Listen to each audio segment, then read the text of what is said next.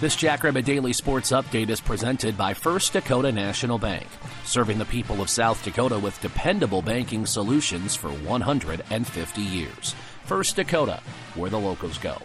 I'm Tyler Merriam, and the South Dakota State soccer team is not only undefeated this year, six oh and four through ten contests, they have a thirty-eight game home unbeaten streak, whether it's at Fishback Soccer Park or Dana J. Dykal Stadium. We'll hear from head coach Brock Thompson and talk about what's to come for Jackrabbit soccer this week after a message from First Dakota National Bank.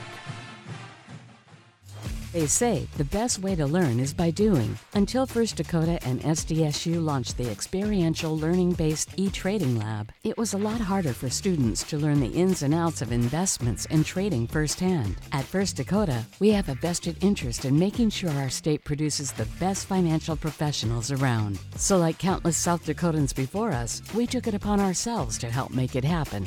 This is Nate Franzine, president of Ag Banking at First Dakota. Every thriving operation, timeless institution, and game-changing innovation, like First Dakota's e-trading lab, was started somewhere by someone who had a dream and the passion to make it happen first. So what will be your South Dakota first? Give a First Dakota Ag Banker a call today. Member F D I C.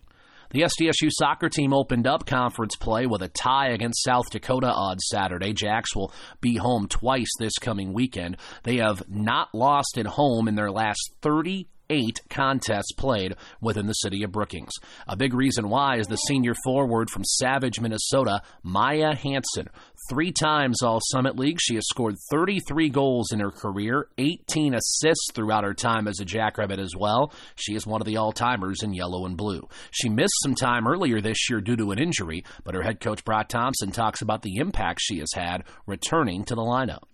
Yeah, she she's obviously explosive on the field, and you know, and, and created some dangerous moments. Uh, but the thing that I think our players would tell you is, um, Maya was a wonderful leader in the games that she wasn't able to play, and and that helped our team a great deal as well. And um, you, you know, and and our uh, but it gives us a little bit of a just a little bit of a a person that can create um, just some dangerous moments, um, explosively individually, and.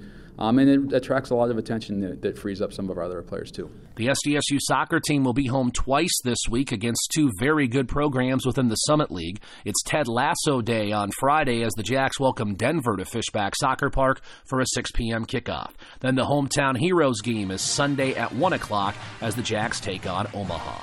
This daily update has been presented by your friends at First Dakota National Bank.